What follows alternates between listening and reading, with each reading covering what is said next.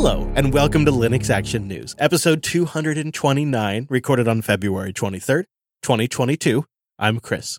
And I'm Wes. Hello, Wes. Let's do the news. We start with the next generation of the TrueNAS platform.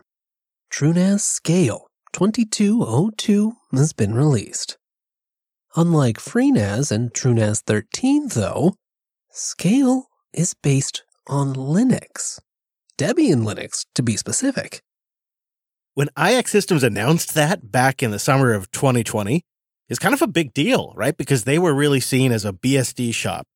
And I remember them explaining some of the motivations and them mentioning KVM virtualization was in there, Docker container support and Kubernetes support. Those things were were all mentioned, but it just seemed like, wow, what a radical idea.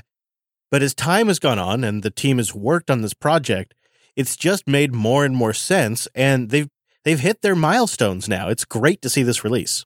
You know, we certainly like the BSDs here at Linux Action News, but there's no arguing that if you want to do more than just storage, you know, run some applications, well, the industry kind of expects things like Docker and Kubernetes these days. And for scale, well, IX Systems had to put in some work to migrate all their old app capabilities that were using FreeBSD's jails over to their new Kubernetes infrastructure that's powered by their own version of Helm charts called TrueCharts. It's not all just taking of Linux goodies, though. They're pretty proud that they added NFS v4 Windows style ACLs to OpenZFS on Linux. By default, Linux only has sort of more limited POSIX ACLs, but if you're going to use this thing as a robust storage solution for primarily Windows hosts, as, as many do, well, you're going to want fancy ACLs. That's actually really great. I have done crazy things like run ReiserFS on top of SUSE to get ACL support. I ran Gentoo for a while to get extended attribute support for Windows clients. Uh, I moved mountains, Wes. I moved mountains. It's also noteworthy that uh, IX Systems is still keeping TrueNAS 13, which is based on FreeBSD. It's still in production, and they still have it in their product lineup. In fact, they've they've got some terms to help customers pick uh, which TrueNAS is best for them. They have the TrueNAS 13 scale up storage product, and now they have TrueNAS Scale 2202, which they say is a scale out hyper converged product. I think one is build storage up and one is scale out the actual application platform horizontally, is how I read that. Yeah, with Scale, they're actually integrating the Gluster file system on top of OpenZFS to sort of let you do exactly that kind of scaling out, which we haven't really seen before in the TrueNAS product line. All of this is a really compelling grouping of stuff. And so we are absolutely going to spend some time with this in studio and uh, give it a full test on a future Linux Unplugged. So keep an eye out for that. But I'm impressed and I can clearly see this addressing the scale part. I mean, TrueNAS is a is a wide product range, but the scale aspect now, based on Linux, I would really love to deploy this at previous clients of mine that have 20 to 200 people. They may, maybe buy one small business server that runs at their operation, and it's maybe their directory, it is their file server. This is less and less common these days, but there's still millions of them out there, millions of them. And now you could put something in there that's modern, it's easily supportable, it's easy to expand it, it can run all the different applications you need. And then also on the on the enthusiast side of the market, I could see this slowly eating away at the QNAP and Synology markets out there, at least on their high end, because the capabilities of this unit are going to be way more than the capabilities of those appliance units. And they've also just invested a ton in the UI which is available on some of their other products. So they've got like a lot of R and D going into all aspects of this. And um, as a Linux user, I'm really excited now that they have a Linux based offering. I've been a I've been a FreeNAS fan before, but I ultimately migrated away because it was BSD based, and my skill set is in Linux. Although that might just mean you feel a little too confident about getting into that low level system shell and messing things up. Often, when we talk to developers building tools out in the real world or sometimes on the surface of Mars, they almost always tell us the same thing. They're actually running their gear that's based on Linux with the preempt RT real time kernel patches. Well, the group behind that patch set has recently been acquired by Intel. In a statement on that acquisition, Intel said, quote, Linutronix is comprised of a team of highly qualified and motivated employees with a wealth of experience and involvement in the ongoing development of Linux. Led by CEO Heinz Egger and CTO Thomas Gleixner, Linutronix is the architect of Preempt RT and the leading technology provider for industrial Linux. Particularly noteworthy is that Gleixner has been the principal maintainer of the x86 architecture in the kernel all the way back since 2008. Intel went on to say that, quote, by acquiring Linutronix, we're deepening our long standing relationship with a highly respected team of globally recognized Linux experts, adding to the remarkable breadth and depth of Intel's hardware and software talent. Linutronix will continue to operate as an independent business within our software division, led by Egger and Gleixner. There's no way around it. This is a huge get for Intel. And it's noteworthy that they're specifically calling out that it's going to remain an independent business unit within the software division. So it's a department inside a department that likely reports to a lead. But nonetheless, I think this is actually a good move. Intel has been a good steward of the kernel. There has been some rough patches. There has been a few issues, but that's pretty normal when you look at the scope and depth of what Intel's involved in. And they've participated with the kernel team for a long time. And it's also noteworthy that back in June of 2021, this team was seeing some funding issues, right? And so it's conceivable that they got to a point where they needed to get some kind of acquisition. So it may mean that now they get paid to do this full time. Uh, and this could be a, a, good benefit for them as well.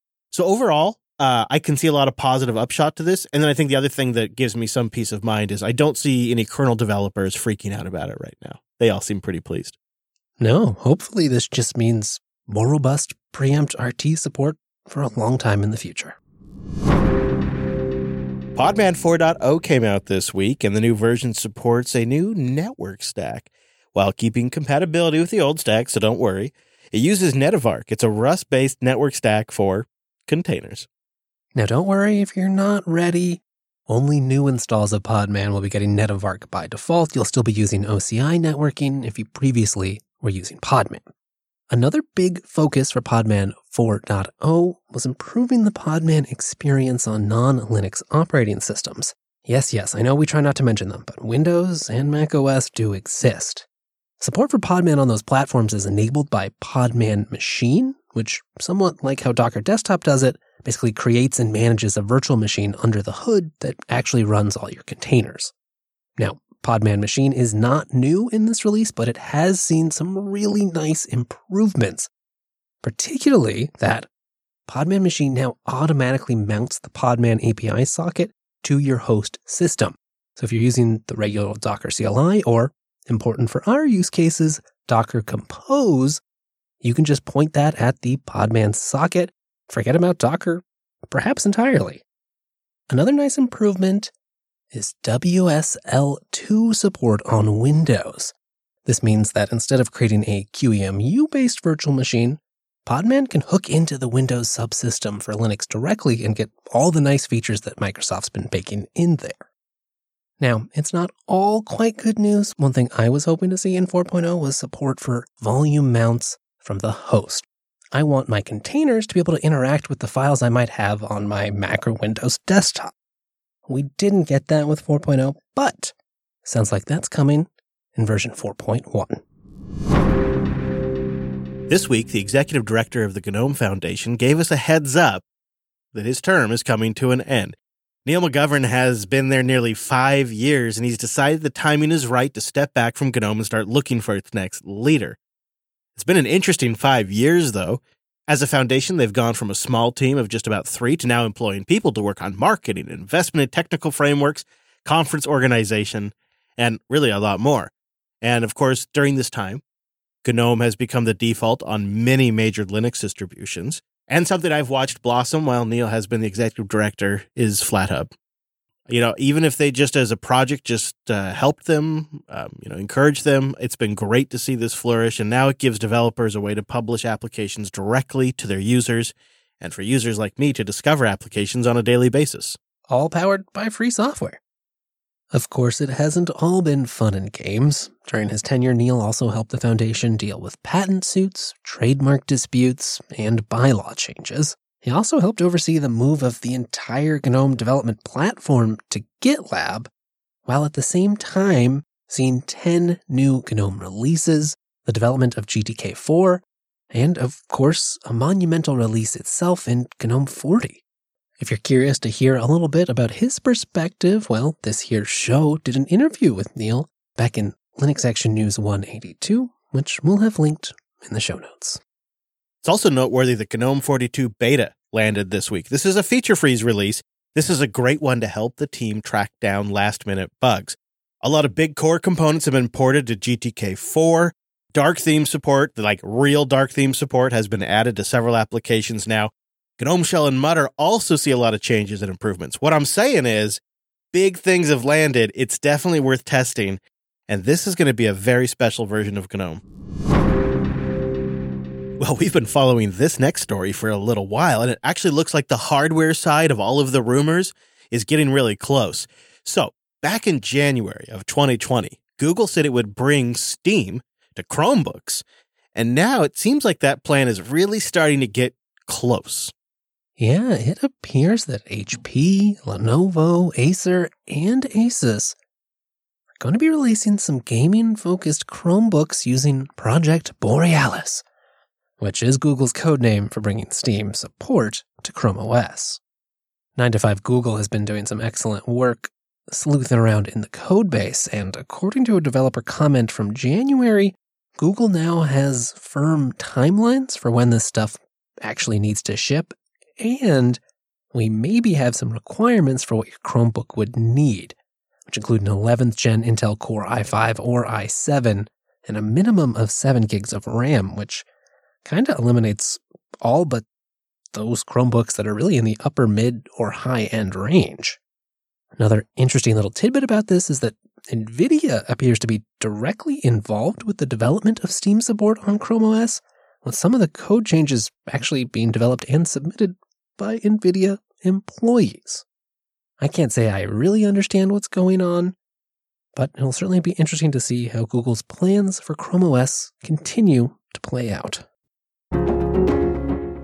Linode.com slash LAN. Linode makes cloud computing simple, affordable, and accessible. And when you go to linode.com slash LAN, you'll get $100 in 60 day credit on a new account. And you can go there to support the show. Linode is fast and reliable. Put simply, it's the only place we host user facing content machines. Like our systems that are designed to serve you up stuff, anything we build, we put it up on Linode. And now that Linode has upgraded to NVMe storage, your systems can fly on there. I mean, you'll get performance like you've never seen before. You can get massive parallelism with NVMe drives. And so if you got a database, something that helps maybe like, I don't know, keep track of user information or backend stuff that has a lot of IOPS, you might want to look at that. In fact, Linode's support, which is excellent, can also help you work through these kinds of things. They got a range of systems that you can pick depending on what your needs are. And don't worry, it's all simple and easy to sort through. They've been doing this for 19 years and they just keep getting better and better. And now they're powered by Akamai. So it's going to get taken to the next level. Go try it for yourself. It's real, it's here, and you can get $100 in credit while you support the show. Linode.com slash LAN. And a big thank you to Ting. Linux.ting.com. Go there and take $25 off. This is my cell phone provider. I've been a customer since 2013. It's just a simpler way to do mobile. Ting is an MVNO or a mobile virtual network operator. They run on top of the carrier networks. They interface with those awful duopolies and create a meta company that is great to work with, that is customer focused and has fantastic support. And I can say that because again, I've been a customer since 2013 and their plans are simple. Go to linux.ting.com, review them. They got one that's going to work for everybody. Really, it's a great option for small businesses and family too. Often I talk about the individual possibility to save, but if you've got like five or more lines, the savings could really add up with Ting. It's tremendous, and every plan gets access to Ting's award winning customer service with nationwide LTE and 5G. And of course, Ting just recently was named the number one carrier by Consumer Reports in 2021.